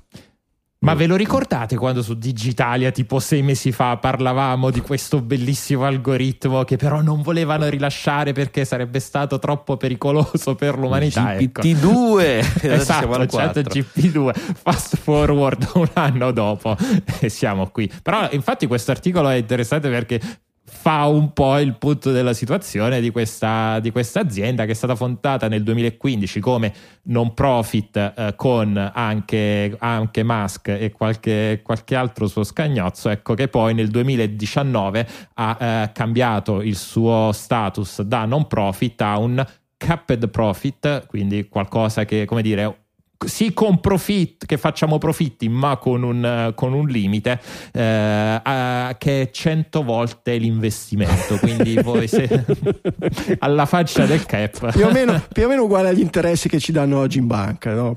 Più, o me- più o meno. E sì, io credevo che, che- che ci fossero delle leggi, forse ci sono in Italia, non lo so, credo ci fossero delle leggi che impedissero di trasformare una società non profit in, in una eh, basata sul profitto. Però evidentemente Aspetta, no. chiedo a mi- chat GPT. e mi sembra, mi sembra proprio persona giusta a cui chiedere. Eh, però certo, fondamentalmente che cosa è successo? Altman e compagnia hanno sentito il profumo del- dei, dei bigliettoni verdi e hanno capito che forse era il caso di abbandonare. L'ho già sentito, c'era qualcuno che aveva fondato un'azienda, diceva don't be evil e robe del genere, poi hanno tolto il don't be, ah, prima hanno tolto il don't, poi hanno tolto tutto. Vabbè, però, vabbè. Don't be direttamente evil, cioè il male, Esatto, prima i- i- Evil Corp. esatto. E, però sì, certo, è così. Ehm, c'è anche un articolo sul, che si chiede il perché, sempre del New York Times, perché i legislatori ci stanno mettendo così tempo e non stanno correndo ai ripari per eh, regolamentare in qualche modo questo mondo del- del- dello sviluppo nel- nell'ambito dell'intelligenza artificiale. Mm, direi che se ascoltate Digitalia non è che ci sia tanto da discutere al riguardo, Eh, però po- se, vol- se vogliamo possiamo, possiamo analizzarlo, però credo che, credo che Banalme- banalmente la risposta è che non, non- c'è tempo, cioè va talmente veloce tutto questo che non c'è il tempo di riuscire a capire le cose. Non Questa c'è è la tempo. risposta, se vogliamo, Se poi- banale. se- certo, non c'è il tempo. Se poi sei assolutamente impreparato o addirittura ignaro di quello che succede, c'è ancora Ecco. meno tempo. Ecco, Ragionavo oggi che in realtà uno strumento potrebbe esistere. Sì. Nel senso che I plotoni ehm, di esecuzione. quello oppure un qualche framework simile a quello che c'è adesso per eh, i medicinali o le eh, In America ti so, assicuro gli che ce ne sono molto pochi di framework per i medicinali. Comprate la No, beh, senso, ciclosporina esistono- che è buona come gli Smarties. Esistono durante, delle nor- durante i cartoni norme. animati. sì. Esiste il famoso marchio CE o il marchio dell'FDA, parliamo eh, dei medicinali oppure Sì, sì. di eh, eh, FAA per l'aviazione, l'EMA in Italia, cioè, insomma, eh, La ci sono tutte talidomide è buona. Doc, lasciaci Beh, io non so cosa stai dicendo, ma sembrano cose molto buone. Esatto, fa- spedisci l'indirizzo e ce li hai. La, tali- Comunque, no, la talido- il- la talidomide era quella che veniva consigliata come antidolorifico e anti, anti qualcosa alle mamme in gravidanza eh, specificamente e poi si è scoperto che non aveva nessun effetto collaterale tranne quello che nelle donne in gravidanza faceva bamb- nascere i bambini senza gli arti con le mani attaccate alle spalle eh, vi, vi ricorderete la- l'epidemia di tra virgolette di bambini focomelici cioè con, con gli arti corti e veniva appunto pubblicizzata proprio come farmaco per le donne in gravidanza. Per cui appunto Vabbè, Comunque siamo- chat GPT dice che si può trasformare una non profit in una profit, ma con cioè, ci sono delle specifiche regole Mm. e procedure. Beh, non, è, non è profit, è un po' profit, un- dai, un quindi po' profit. Un po' profit. profit, ma non troppo. un po' profit, un po' no. Ho capito. Vabbè. Comunque, Eh, un ente regolatore, scusami, finisco, Prego, che prego, scusa. dia delle norme, delle linee guida semplicemente di eh, risultato del- di quello che viene fatto, quindi di quello che può produrre sulla società o sulle persone e non tanto su quello che è. Quindi non è importante se è un'intelligenza artificiale, un algoritmo o un numero di if innestato una dentro l'altra. Se fanno un danno, se creano qualcosa, responsabilità di chi la fa. ma sei matto? Ma vuoi raffreddare l'afflato creativo di queste, di queste aziende così dinamiche? Ma è ChatGPT che ti dice parole come afflato oggi? o- Non so, chiedi a ChatGPT se sa cos'è un afflato. Ehm, no, Francesco, non- i legislatori assolutamente non si permetteranno mai, mai di limitare questo fino al momento in cui non uscirà la versione cinese di ChatGPT. E a quel punto, no, Esatto. non possiamo Ban. permettere che i nostri bambini vengano Posso? educati da. Ipotizzare un altro motivo per cui i legislatori in questo momento non stiano agendo? Mm. Perché la stanno usando e dovrebbero agire contro di loro. o perché sono intelligenze artificiali o salami. Ale, siamo a posto. Salamai. Che, no, che i nostri politici siano dei salami Esatto, su quello, già- su quello. è già ciao, va bene questa è una, è una roba proprio va bene direi che dobbiamo dedicare un po' di tempo ai nostri VIPs I VIPs di Digitalia sono i produttori esecutivi che con la loro generosità, perché di questo si parla, di generosità, permettono a chi arriva dopo di loro di trovare la stessa cosa che hanno trovato loro, una bella e frizzante trasmissione che settimana dopo settimana regala un pochino di intrattenimento e informazione nell'ambito del digitale. Questa che state Un ascoltando. afflato. Modera i tuoi afflati per cortesia, Francesco. Eh, perché non mi scende? Perché sto toccando. C'ho i fader che non funzionano. Devo tornare al buon vecchio digitale. Ah, perché sto tirando giù quello sbagliato. Bravo, bravo. Complimenti, perché questo non c'entra niente.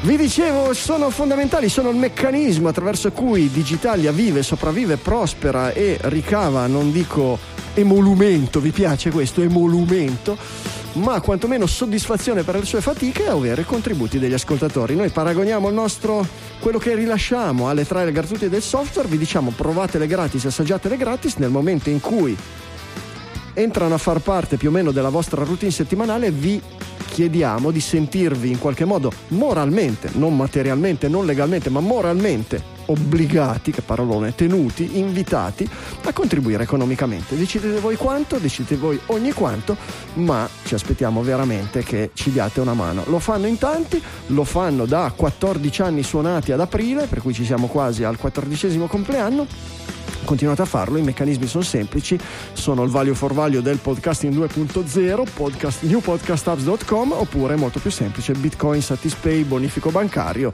pagamento Bitcoin vecchia maniera, on-chain come dicono quelli della Lightning, on-chain vuol dire Bitcoin classico vecchia maniera. In cambio vi ringraziamo, dai, tagliamo corto e lasciamo spazio a, Francesco che proceda con i Eccomi. ringraziamenti.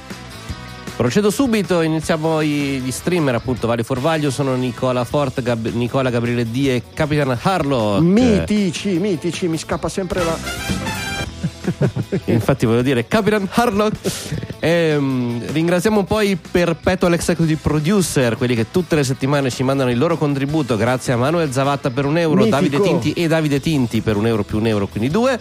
E anche Nicola Gabriele D due volte di nuovo ricompare in questa sezione con 2,01 due volte. Quindi grazie, grazie. Vi salutiamo anche. Manuel Zavatta che lo vedo anche nella chat della diretta che ci saluta. Ciao Manuel, carissimo, andate a vedere anche Mitico i video. Manuel ha anche una produzione su YouTube non indifferente.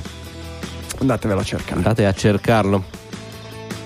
Andiamo avanti con eh, ringraziamo di 0,75 euro Mario Rossignoli, 1 euro ogni mese Andrea eh, Scarpellini, 2 euro Giuseppe Benedetti e Matteo Masconale, 2,44 ripeto 2,44 Marco Mandia, la sua, eh, il suo codice Mandia misterioso di, questa- di quest'anno. Mitico. Gruppo delle donazioni ricorrenti da 3 euro ogni mese. Ringraziamo Nicola Bisceglie, Matteo Rosina, Danny Manzini, Diego Venturin, Paolo Boschetti, Roberto Esposito, Michele, Riccardo Peruzzini, Matteo Faccio, Michele Olivieri, Davide Fogliarini, Alex Ordiner, Cristian Fabiani, Antonio Turdo, Mario Cervai, Danilo Sia, Simone Pignatti, Federico Bruno, Matteo Arrighi, Nicola Pedonese, Roberto Barison, Federico Travaini, Stefano Orso, Massimo Dalla Motta e Arno van der Gissen. Mitici, grazie a tutti, grazie davvero. Ringraziamo Elisa Emaldi e Marco Crosa per il loro 3,21, 4 euro da Maurizio Verrone Grazie. e 4 euro anche da Marcello Piliego. Grazie anche a Marcello. Allora, arriviamo al blocco delle donazioni a 5 euro di tutti, tutti i mesi. Ecco la pagina giusta: Adriano Guarino, Ivan Vanicelli, Roberto Tarzia, Mirto Tondini, Stefano Augusto Innocenti e cambio pagina. Matteo Molinari, Michele Coiro, Cristian Amarca, Pasquale Maffei, Paolo Lucciola e Matteo Carpentieri. Uh, grandissimi, grazie, tanta riconoscenza ragazzi, davvero. Zona grandi produttori della puntata 664 con eh, Andrea Giovacchini, Tre Trattini e Maurizio Galluzzo, ognuno con i loro 10 euro tutti i mesi. Speciali nel nostro cuore. e lead executive producer di questa puntata con i suoi 10,58 euro Danilo Tavano che ci scrive anche un messaggio sono il solito pagatore procrastinante ma un grazie a tutti voi Grazie grazie Danilo. te. Ci manca procrastinare, va bene, è umano, ma poi pagate, date una mano, pagate. Contribuite, noi lavoriamo ragazzi e ci sta, è giusto. Grazie davvero di cuore per la vostra generosità, noi continuiamo a lavorare con voi, per voi, fiduciosi che settimana dopo settimana il vostro supporto continua ad arrivare.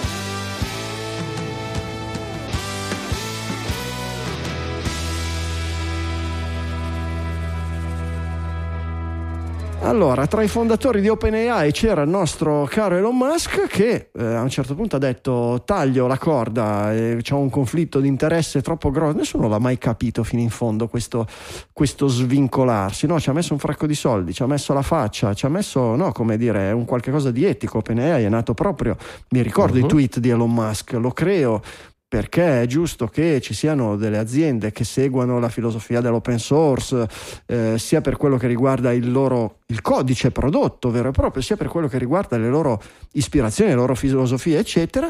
Poi a un certo punto ha detto: no, siccome facciamo intelligenza artificiale anche dentro Tesla per guidare le macchine, sono in conflitto di interessi, mi tiro fuori da OpenAI. La lascio in mano a Mm. Altman e compagnia. E poi è andata verso e alla madre quel- dei suoi figli ma questo è un particolare secondario ha avuto due gemelli da uno dei dirigenti di Ah, ok, perfetto, questo me, dei- me- me l'ero perso. E oggi però si è accorto che ogni tanto il- le, le risposte di chat GPT sono troppo woke per, per- per i suoi gusti e ha detto, eh, va bene, adesso faccio recruiting, faccio, come si dice in italiano, faccio assunzioni, Assumo. assumo gente e cerco dei genietti anch'io per creare una, un qualche cosa di competitivo nei confronti di OpenAI e che sia di ispirazione diametralmente opposta perché gli esseri umani debbano per forza ogni volta fare guelfi e ghibellini io non riesco a capirlo però vabbè questo è allora tu Francesco sei per la eh, chat GPT guelfa o, o sei per la Tesla AI ghibellina Io sono per farle lottare all'ultimo sangue. No, ma allora è già è strano dare una interpretazione a un, eh, a un Salamai che abbiamo già detto che comunque dà risposte diverse ogni volta. Quindi Mm. eh, sì, c'ha il suo eh, bias, c'ha la sua inclinazione, ma non è un'inclinazione così esplicita che, che ne dica Elon. Cioè, probabilmente lui è riuscito a tirare fuori sempre il lato woke da queste eh, intelligenze. Quando... diciamo che le- le- le- al di là del walk, il- un- una certa eh, preponderanza per non diciamo argomenti o cosa, ma per come dire, inclinazioni di sinistra nei confronti di, determinati argomenti quando vengono banditi o, quanto- o quando non vengono banditi, l'abbiamo visto, è uscito nelle settimane precedenti. No? Mi ricordo il eh, parlami bene di Biden, parlami bene di Trump, e mi ricordo tutta un'altra serie di esempi, adesso non vado nello specifico, che andavano in direzioni del genere. Ehm, per cui Sì, ma lì basterebbe davvero andare a, fare training su delle informazioni un po' più. Eh certo, però Eh, ba- ba- eh, basterebbe però eh, eh, dal punto di vista di Elon Musk che è avversario a lui eh, dice no, loro non lo faranno mai, lo faccio io e faccio esattamente l'opposto, faccio un'intelligenza artificiale, faccio il training con dei dati che siano assolutamente anti-walk, anti-cosa e, e, e ci faccio in modo che Va mi bene, faccia, che mi faccia il preso- panegirico di Donald Trump. Ehm, Adesso ha preso un ex ingegnere di Google, eh, vediamo che succede. sì, certo. E beh, sappiamo che a fare i paroloni, però tante volte ai paroloni ha fatto seguito anche a qualche fatto, no? Il signor Musk, cioè non è proprio uno di quelli che fa il parolone e poi Allora, sparisce. Per ora non c'è un Sì, piano. con- Eh, con timeline un non po' hanno un piano, creare un gruppo, metterlo a lavorare, a cercare, vedere Certo. cosa viene fuori. Certo. Poi mm, si, si vedrà con, eh, col tempo, come si suol dire. Ehm, Ha una passione smisurata per le persone che mettono il materasso in ufficio Elon Musk, tra l'altro. Prima aveva, aveva tirato in cima a- alla, alla lista degli executive di Twitter una dipendente che, che- che lo aveva difeso ai tempi dei licenziamenti e si era portata, aveva twittato che lei eh, amava il modo di lavorare di Elon Musk e quando tutti scappavano perché Elon Musk aveva detto qui d'ora in avanti ci si fa un mazzo così e lei si era portata il materasso in casa.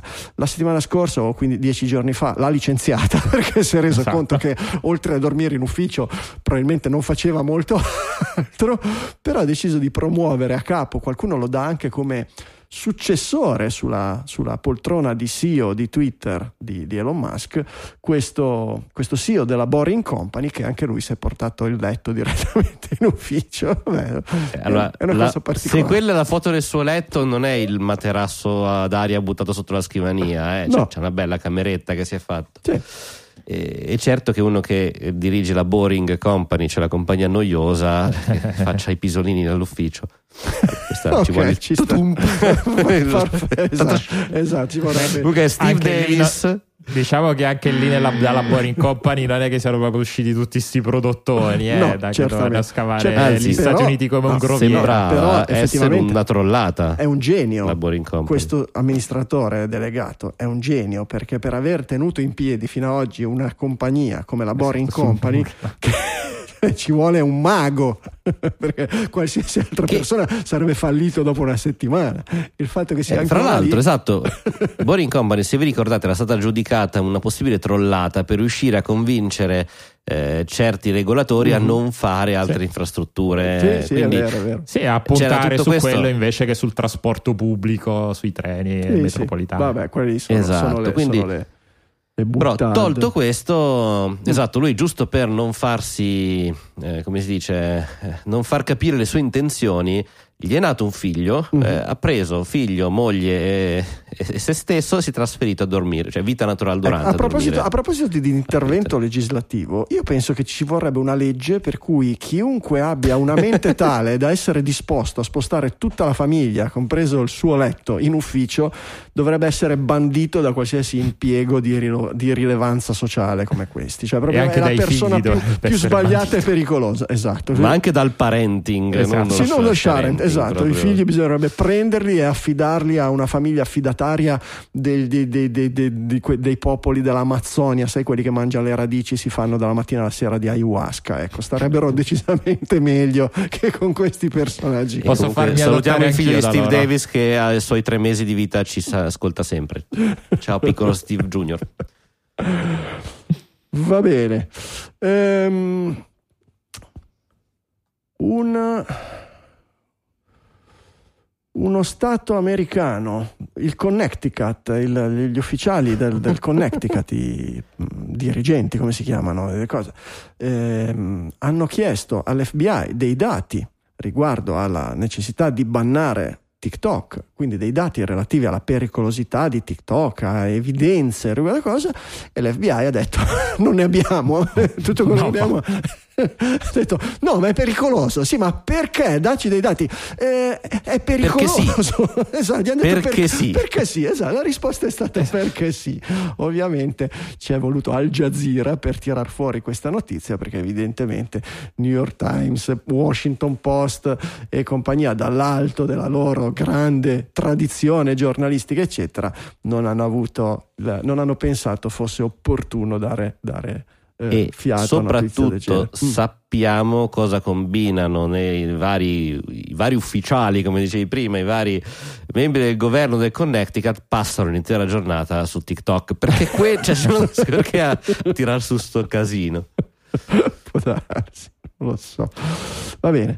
Sì, diciamo che questa storia del- di TikTok a me sta ricordando tantissimo. Non so se ve la ricordate, due, ricordo, forse era pre-Covid, quella dei chip in fila, che era, era stato il The Economist che aveva fatto Sì. questa esclusiva. No. Ne abbiamo parlato anche qui su Digitale. Che i Bloomberg. cinesi mettevano questo chip Bloomberg. all'interno. Dentro- No, grosso come un chicco Bloomberg, di riso dentro le schede Era, de- era esatto. Bloomberg, Bloomberg e quello lì è Bloomberg. stato, è stato un caso, eh, a mio avviso, devastante per la credibilità di Bloomberg. A oggi, a oggi Bloomberg non ha ancora ritrattato quell'articolo. Eh, È stato accusato, gli è stato chiesto a più riprese di mostrare i dati, di mostrare le fonti, di mostrare qualche prova di quello che dicevano. Eh, Bloomberg diceva che fondamentalmente nel progetto di chip eh, di microprocessori sia di Intel sia di Apple c'erano delle backdoor inserite dal governo cinese e lo davano per Mm. Ma certo addirittura era una- una Era una motherboard che veniva creata e installata nei server da Mm. una società americana, però il cui CEO è eh, cinese, che eh, avrebbe inserito tutti questi piccoli chip laterali per comunicare direttamente, come non si è mai capito. Eh, È stato Era veramente, veramente 2018. una, una grossa caduta, sì. Mm. Comunque, mai trovati, mai smentito, anzi, più dicevano no, non li troviamo, più dicevano no, vedete che li hanno tolti. Boh. Chi è che era la società? Non era Trend Micro, chi era? Eh, non mi ricordo, ma mi ricordo che erano coinvolte che dicevano che, che- che- che- che questi- questi- queste motherboard erano utilizzate dentro a Apple, dentro a Intel e venivano utilizzate poi per portare a un secondo livello questo tipo di, di- di- di- di azioni. Andiamo a recuperarlo, Sì, sì. magari l'articolo su Bloomberg. The Big Hack l'ho, si The intitola Big del Hack. 2018 l'attacco cinese Sei anni fa. Che c'era anche Eh. la fotina del ditino col cippino. Qualcosa del genere, sì, qualcosa del genere. Eh, ho trovato questo articolo interessante sul social credit score cinese. Eh, Michele, tu- sei. mh, Questo arriva da MIT Technology Review, per cui roba abbastanza cosa. E di solito sei molto interessato alle robe orientali, diciamo. Ehm, Sì. che, idea, che idea te ne sei fatto? È, int- è interessante, No, allora, è interessante perché butta un po' di luce no, su tanta confusione che c'è dalle nostre parti e eh, Sì. stereotipi. Infatti eh, riprende, riprende quel concetto di social credit score di cui adesso eh, stiamo parlando del pre-covid, quindi non mi ricordo se nello specifico ne avevamo parlato su Digitalia, però se dove avevo accennato in alcuni momenti che c'è un grossissimo, mi sa adesso è- oramai è da un po' che si parla di Cina di- per tante altre cose che erano il social credit score, però nell'epoca pre-covid c'era questo grandissimo misunderstanding su quello che è il social credit score, ne parlava anche Simone Pieranni nel, nel suo libro, il social credit score non esiste, in non è mai esistito in Cina, sono esistiti dei non tanti piccoli bisogno. sistemi. Non ce n'hanno bisogno. No poi piccoli No, vabbè, ce- Ok. per, No. per dimensione della Cina Sì. No, esatto, piccoli, regio- sp- spesso resiste- dei sistemi regionali o sistemi che erano inclusi, sol- cioè che erano applicati soltanto a determinati, eh, a determinati Sì, settori. intanto Poi ci sono, ci, sono, non- ci sono due concetti dentro questo social credit score, no? perché eh, eh, da una parte c'è il- la, la social credit worthiness, la chiama l'articolo, che è il punteggio di eh, solvibilità fondamentalmente, che è una cosa che c'è in tutto il mondo, anche il nostro sistema che c'è negli bancario Stati ce l'ha. Uniti, assolutamente. E- e Ed è quello che serve a un sistema creditizio, a una banca, per valutare quanto una persona che richiede un prestito, una persona, un'azienda che richiede un prestito, una linea di credito, una roba del Certo. genere, sia eh, in grado probabilisticamente di restituire i soldi Eh, e quindi questo, da questo dipende ovviamente il tipo di, di- di- di- prestito, di linea di credito che si può aprire, da- da- da- dal tipo di trattamento e anche se si può o meno accedere a un credito. L'altro invece è una cosa più, un- uno score sociale per quello che riguarda la compatibilità con la società di un determinato individuo. Sono due cose abbastanza diverse che non si capisce quanto si possano sovrapporre sia si sono certamente sovrapposte nell'immaginario collettivo e nella letteratura, nella, nel, negli articoli di giornale che abbiamo letto negli ultimi anni. E non è chiaro quanto in realtà nelle, nelle, nelle volontà o nei, nei piani più o meno astratti del governo cinese possano intersecarsi. No? Il, il, il, um, il, secondo, il punteggio di sociale, di responsabilità sociale, è una specie di chiamiamola fedina penale, ma non solo per i criminali, anche per le persone normali. Per cui quante volte hai paccaggiato in seconda fila, quante volte sì. eh, se, se, se, sei puntuale nel mettere la spazzatura differenziata nel posto giusto all'ora giusta e robe del genere. E ovviamente le ipotesi erano quelle di mettere insieme tutti questi dati e la intelligenza artificiale e robe del genere e dire benissimo se tu non sei un cittadino modello e non eh, e non obbedisce al regime nei, tuoi, nei più piccoli dettagli, perdi via via anche il credit score per cui potrai accedere meno ai prestiti delle banche, a determinati servizi, a determinati sussidi, a determinate assistenze da parte dello Stato. Questa era un po' la costruzione generale. Tutto questo si scontra con la realtà, eh, perché lo Stato in qualche modo ha parlato di queste cose ma non le ha mai implementate, però le hanno implementate determinate so- città, enti, enti città con, delle, con, dei risultati abbastanza grossolani, senza utilizzo generalmente di particolari sistemi sofisticati di intelligenza artificiale. Corretto. E, e senza nessuna. Sì, alla fine basta un foglio Excel per riuscire a fare questi calcoli. Sì, certo, Beh, è un certo. foglio Excel molto lungo perché Excel ha un limite di un milione di righe. Sì, vabbè, un, foglione Excellone, però. Senza, no, se, se, senza però eh, una volontà precisa di fare poi affluire tutto questo all'interno di un sistema globale per tutta la Cina, che non vuol dire che non si vada in quella direzione. Nella mia battuta non ne hanno bisogno i cinesi, nel senso che tante volte sono molto più spicci. Eh, c'hai la faccia da, da, da, da, etnia uigura, ti prendo e ti metto in un campo di concentramento. Non c'ho bisogno sì, sì, di infatti, dirti non ti do la pensione, non ti faccio salire sull'autobus. Semplicemente vai a lavorare lì perché abbiamo bisogno di te lì. Cioè, la, lo si fa in Cina oramai Il... da, decenni, da, un secolo e mezzo. Ogni volta che uno dice vabbè i nostri nostri giovani ricchi mm. devono imparare tutto, mandiamoli a vivere in campagna per dieci anni e picchiamoli forte tutte le volte che non lavorano abbastanza, insomma, non sono nuovi a queste cose, non solo loro. Sì, ma infatti il passaggio importante è che il, l'articolo dice come il governo abbia indicato che nessuna, cioè solo le cose stabilite dalla legge verranno gestite da questo tipo di algoritmi, poi questi tipi di punteggi, che poi abbiamo visto essere molto più semplici di quello che ci immaginavamo. Però è anche vero che la legge cinese appunto ha tutta una serie di sfaccettature, eh, di, dire, di, possibilità nei confronti di certe eh, situazioni non corrette, basta pensare a una certa piazza o eh, a certe popolazioni e, e già si finisce eh, imprigionati, per cui da questo punto di vista non è rassicurante ecco, il fatto che solo le cose così come già sono a norma di legge.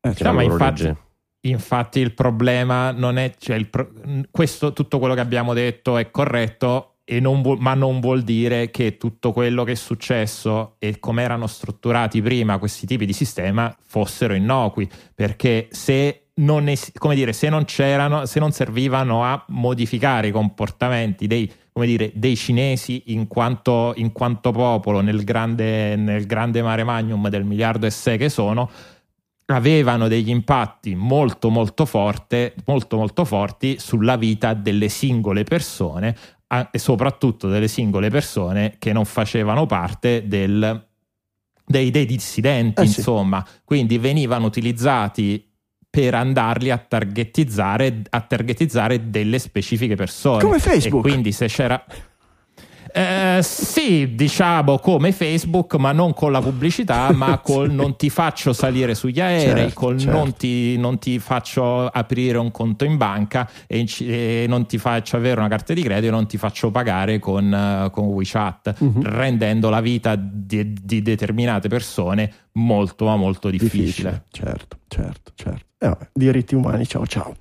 Eh, Blue Sky per il momento lo lasciamo perdere perché è ancora molto poco rilevante o zero rilevante. Mastodon ci si dice. E soprattutto non abbiamo ancora avuto accesso a questo episodio. Eh, la verità, non ne parliamo. Jack che, che, ci ascolti, quindi. Manda, ma mandami un iPhone e dai poi tutti, a tutti gli accessi. Mastodon, eh, ci seguite su Mastodon Digitalia FM, chiocciola mastodon.1, Michele, giusto? È corretto? Punto Sì. 1, perfetto. Eh, Franco Solerio, chiocciola mastodon.social è il mio, MD Sol, eh, dove sei? Su livello segreto? livellosegreto.it E Michele? DM sul livello segreto. Non ho capito la prima parte. Comunque, Michele DM. Ah, Michele. DM, Michele DM è livello comunque se ci cercate Perfetto. per nome e cognome è la cosa più facile Generalmente ci trovate, ci trovate. Interessante questo, eh, questo tut che dice come faceva l'analisi dell'engagement dei post di Gruber. Gruber è un commentatore del mondo Mac, non particolarmente simpatico, almeno al sottoscritto, ma decisamente popolare e devo dire anche in gamba per molti versi.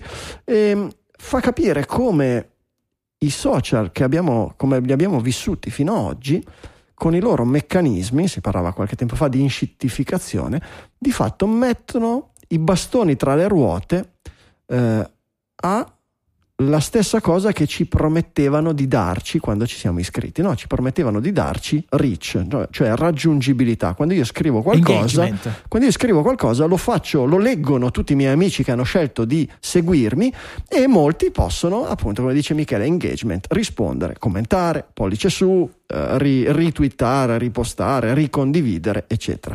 Ecco, tutto questo è così poco vero al giorno d'oggi che c'è da chiedersi veramente se abbiano senso di esistere ancora. Il, la- la- il dato è molto molto semplice. Gruber ha un account Twitter con 300.000 followers e ha un account Mastodon con 30.000 follower, cioè un ordine Un di grandezza in meno. Ci mette esattamente gli stessi contenuti, cioè un- un capoverso e un link agli articoli che scrive sul suo famosissimo blog Daring Fireball, Fireball. Il risultato è che i suoi post su Twitter beccano un ordine di grandezza meno interazioni rispetto a quelli di Mastodon. Per cui due ordini Uno, u- 100 volte meno. uno, un ordine di. Un ordine di. di, di, di- di- No, di- 100 non è 10, cioè non è 2. qui dice un ordine di. ma- di- That's, mo- that's 100% more Ah, ok, io leggevo, leggevo il titolo, leggevo il titolo, dice. No, no, Eh. 100 per, appunto, sono dist- uno- un, è Se un ordine la- di grandezza, cioè 10 per differenza Es- verso esatto, Twitter. esatto, ma se, di, con- se conti il eh, fatto che ha 10 ah, volte il numero di cose, fai 10 per ok. 10 diventa 100. Quindi Ok, il risultato è 100. Lui avendo 10 volte meno eh, followers su Mastodon Certo. ottiene 10 volte di più interazioni che su Twitter. Quindi di fatto Mastodon che fa vedere ai tuoi- a tutti i tuoi follower tutto quello che tu pubblichi senza filtri dettati da quello che conviene a Mastodon è 100 volte più efficace. Oppure, vediamolo al contrario, i social come li conosciamo oggi e Twitter in particolare, per sua convenienza di far vedere ai nostri follower quello che interessa a lui per vendere pubblicità, rende il mio comunicare 100 volte meno efficace rispetto a quello che mi ha promesso quando io mi sono iscritto. È una roba da codice Ecco, penale, è c'è- una cosa da metterli tutti in gabbia. C'è da dire che questo R6 che ha fatto questa analisi sui post di, di Gruber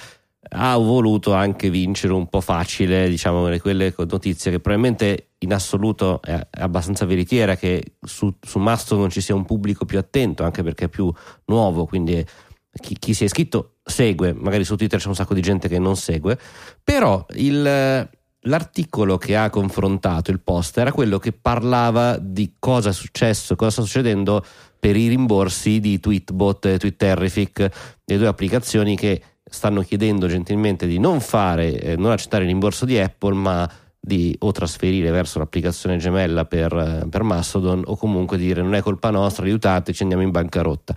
È un qualcosa che chi è migrato da Twitter a Mastodon sicuramente sente molto e quindi è ancora più inte- interessato a, Certo. ehm, a spostare. Quindi ecco, c'è stato un po' come dire di voler vincere facile. È vero, C'è da dire però- comunque sia in generale. Però se vai a Questo vedere, l'abbiamo toccato con mano anche noi, quando a inizio puntata noi postiamo la- la- la- la- l'andata in diretta della, della nostra live il lunedì sera, su Mastodon vediamo molte più notifiche di ricondovisione rispetto a Twitter dove in realtà abbiamo più follower, parecchi. Adesso io non ho i numeri alla mano, non sono neanche andate a vederli, però la differenza è, è strabiliante. Quanta gente che ci vuole bene il lunedì sera da quando c'è Mastodon e, e- e fa pensare a vogliamo, chiam- vogliamo veramente dei social, ecco, Twitter e Facebook non sono dei social, sono delle macchine da pubblicità, appunto. E, e- e noi veniamo sfruttati come gli esseri umani nel bozzolo di Matrix, dove ci succhiano le energie della nostra comunicazione. È, è- è chiaro ed evidente ormai. Va bene, al buon Musk, al buon Musk hanno rifiutato la s- possibilità di fare sperimentazioni su esseri umani del Neuralink. Il nostro prof sarà tristissimo. Beh, eh, con qualche piccola motivazione simpatica, no? Sì, racconta un po'. Allora, una, quella che mi ha colpito di più hanno detto: Ma insomma, sto coso si infila in profondità nel cervello e non hanno ancora capito poi come doverlo togliere. Sai, strappi via un po' tutto. Eh, oppure, non so, questa batteria al litio, sì, ma come la cambiamo? Cosa può succedere? Insomma, hanno rilevato I cavi che si muovono all'interno del cervello. Sì, quello, che- quello è il meccanismo. Il, il- il risultato è che fondamentalmente eh, l'hanno provato finora nei, nei maiali e ne hanno ammazzati una buona dose, una buona quantità. E quindi gli hanno detto: Ma forse se prima di passare agli esseri umani mh, continui sui maiali, magari è ancora meglio non farlo sapere agli animalisti che magari ti fanno dei problemi anche loro.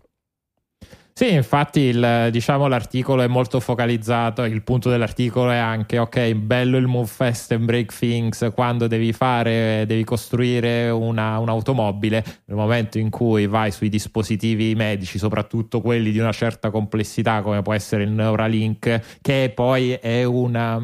eh, è una nicchia di, eh, di, un, di un setto- di un settore più grande, quindi come dire, sono comunque anche poche le aziende che si buttano a fare questo tipo di, questo tipo di strumenti. Ecco, il Fast e Break Thing forse non è eh, la, eh, la- il La- miglior la- la metodo filosofia di gestione. migliore, eh, certamente. Esatto, Eh, certo. aggiungici poi tutto il discorso di Musk che dice: "Ah, No, non vi preoccupate, che nel 2019 siamo già pronti, abbiamo già eh, gli androidi, mezzi uomini, mezzi, mezze interfacce neurale. E invece, eh, invece appunto, Dovevamo anche essere già mezzi, stato- mezzi su Marte, anche eh, per carità. Esatto, dovevamo, esatto diciamo la uno degli articolisti progetti. fa notare, eh, per- fa notare anche che eh, sarebbe dovuto uscire insieme a Cybertruck che ancora stiamo aspettando, quindi figuriamoci cioè, se, se manco un- una macchinetta quadrata riesce a far uscire. Come siete tutti cattivi oggi su Elon Musk? Ma come mai questa cosa? No, ma è vero, scusa, Da- da- da- non sono dico di voi, fatto. non dico voi, ma l- l- l- Ah, il mondo. l'angolo del- del- del- da- da- di chi fa notizia, diciamo che ha cambiato molto la sua prospettiva nei confronti di Elon Musk da pochi mesi a questa parte. Prima era il figlio dalle uova d'oro, era no, l'illuminato, era Tony Stark sulla Terra, era quello che ci porterà su Marte, era quello dei moonshot, era quello che osa, era quello che da solo ci ha portato verso il verde dell'elettricità nelle automobili, eccetera. E oggi è trattato come ho l'impressione che la verità sia un po' nel mezzo, come sempre. Ecco, questi, questi, questi, que- questi, approcci, questo modo di approcciare le persone in base semplicemente al fatto che sembrino più o meno dalla tua parte politica.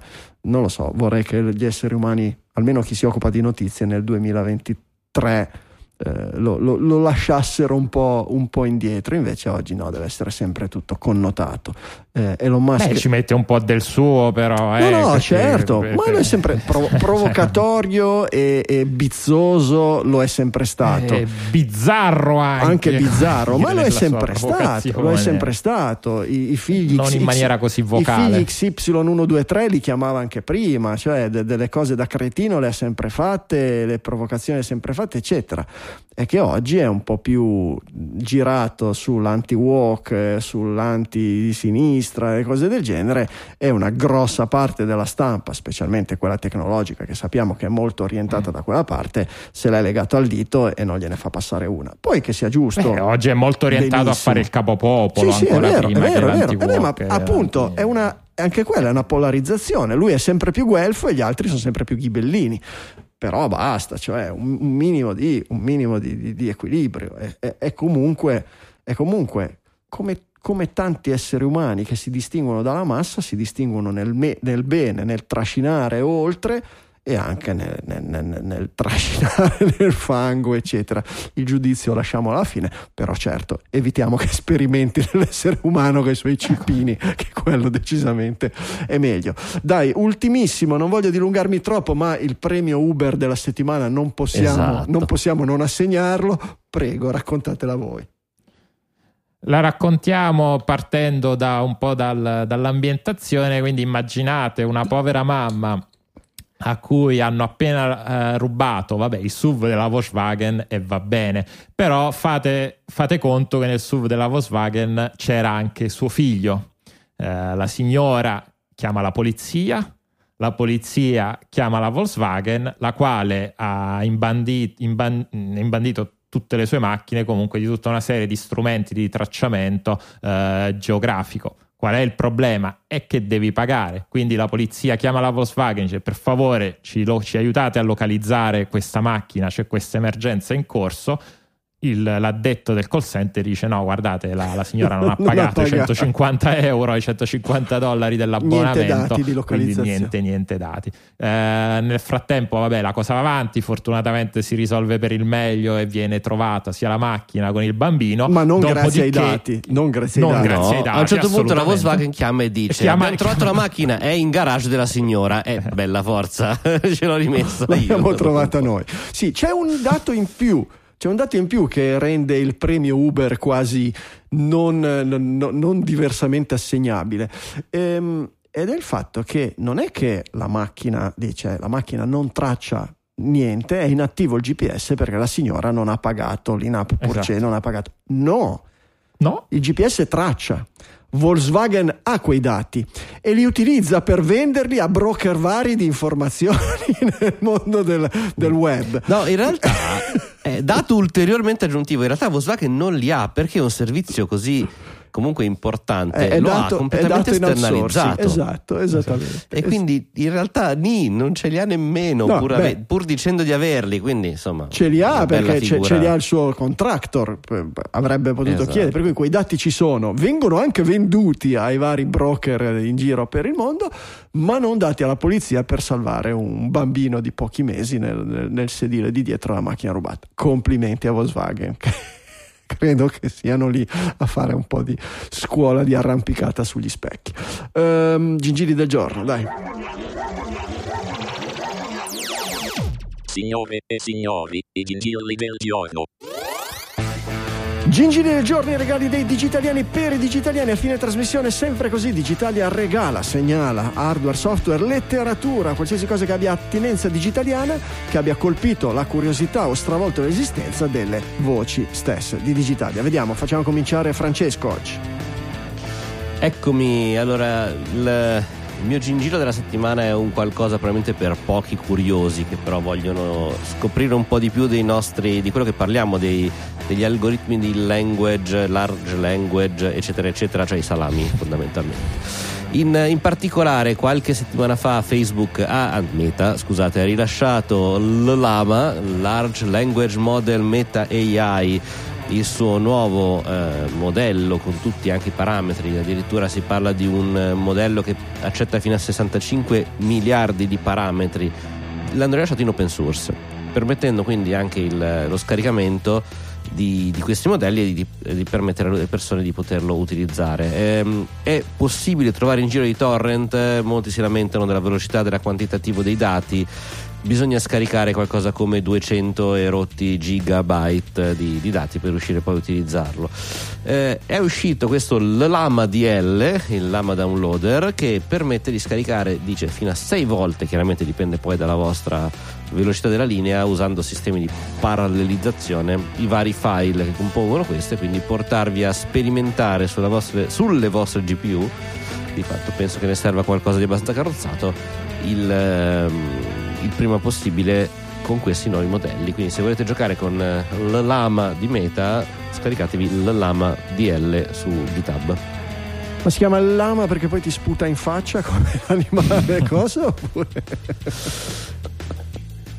Lascio dobbiamo- a te l'onore di scoprirlo e di raccontarmelo. Oggi tra lama, salami, salla... ah sarà quello, sallama, salami. Salama. È la prima intelligenza artificiale araba, salam alaikum. Va bene, Michele. Prego. Alaikum salam. Eh, io invece eh, vengo con un pro- più prosaico gioco da tavola, eh, un gioco di carte che si chiama Lost Cities. In realtà, come dire, gli appassionati di, di giochi da tavola dirà, vabbè, mo ci sei arrivato. Sì, mo ci sono arrivato. Ho comprato questo Lost Cities, che è un bel gioco di carte ehm, con un mazzo unico, nel senso che non dovete comprare ulteriori bustine dopo. Sì, c'è un'espansione, ma che in realtà non aggiunge granché. È un gioco per due persone, ogni partita dura più o meno una, una mezz'oretta. Vabbè, il, il- la, la- diciamo, la logica non sto qui a spiegarvela, però credo che sia un buon, eh, un buon connubio con culo, un po' di tattica e un pochino, di, e un pochino anche di strategia, però in generale credo sia piuttosto, eh, piuttosto longevo. Quindi, se avete bisogno di un nuovo giochino fisico, eh, in realtà eh, fisico, ma c'è anche su Steam, quindi c'è anche la versione, c'è anche la versione digitale. Eh, se avete bisogno appunto di un nuovo, eh, di un nuovo mh, giochino per ammazzare il tempo, ve lo consiglio. Lo trovate sia in versione più economica, che costa credo una 10-15 euro che la versione un po' più premium con le carte più belle, più grandi, più, più di spessore. Lo Cities lo trovate nei principali spacciatori di giochi. Spacciatore tavola. di carte. Grazie Michele.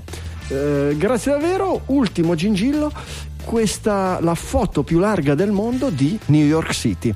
Eh, questo mm, Earthcam, che è questa azienda che vende prodotti eh, webcam ad alta risoluzione, per fare un po' pubblicità alla sua Gigapixel Cam X80 che è fondamentalmente una webcam ehm, compatibile con eh, eventi atmosferici per cui per esterni che arriva a, 80 a panorami di 80.000 megapixel eh, appunto per pubblicizzarla ne ha messa una in cima all'Empire State Building e ha realizzato questa foto a 360 gradi, zoomabile nei modi più assurdi, eccetera, con la solita interfaccia tipo Google Earth, con un dettaglio che è terrificante.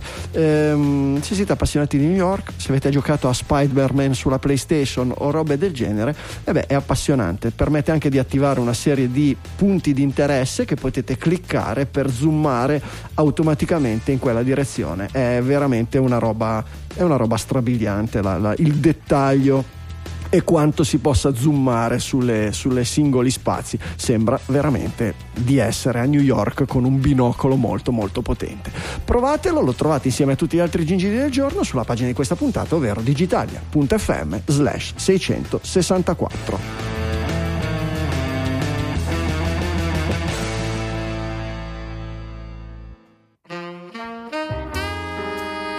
E allora saluti finali, orecchiette fresche, quelle dei vostri amici, le orecchie che dovete portare su Digitalia. Se avete degli amici proto-digitaliani che chiacchierano di LLM, intelligenza artificiali, salami o robe del genere, invitateli su Digitalia che noi cerchiamo di farvi fare bella figura. Intanto voi fate un piacere a noi e fate piacere al vostro amico, gli date, gli date, gli mettete a disposizione, poi raccoglierà o meno un po' di intrattenimento, informazione tutte le settimane, anche lui.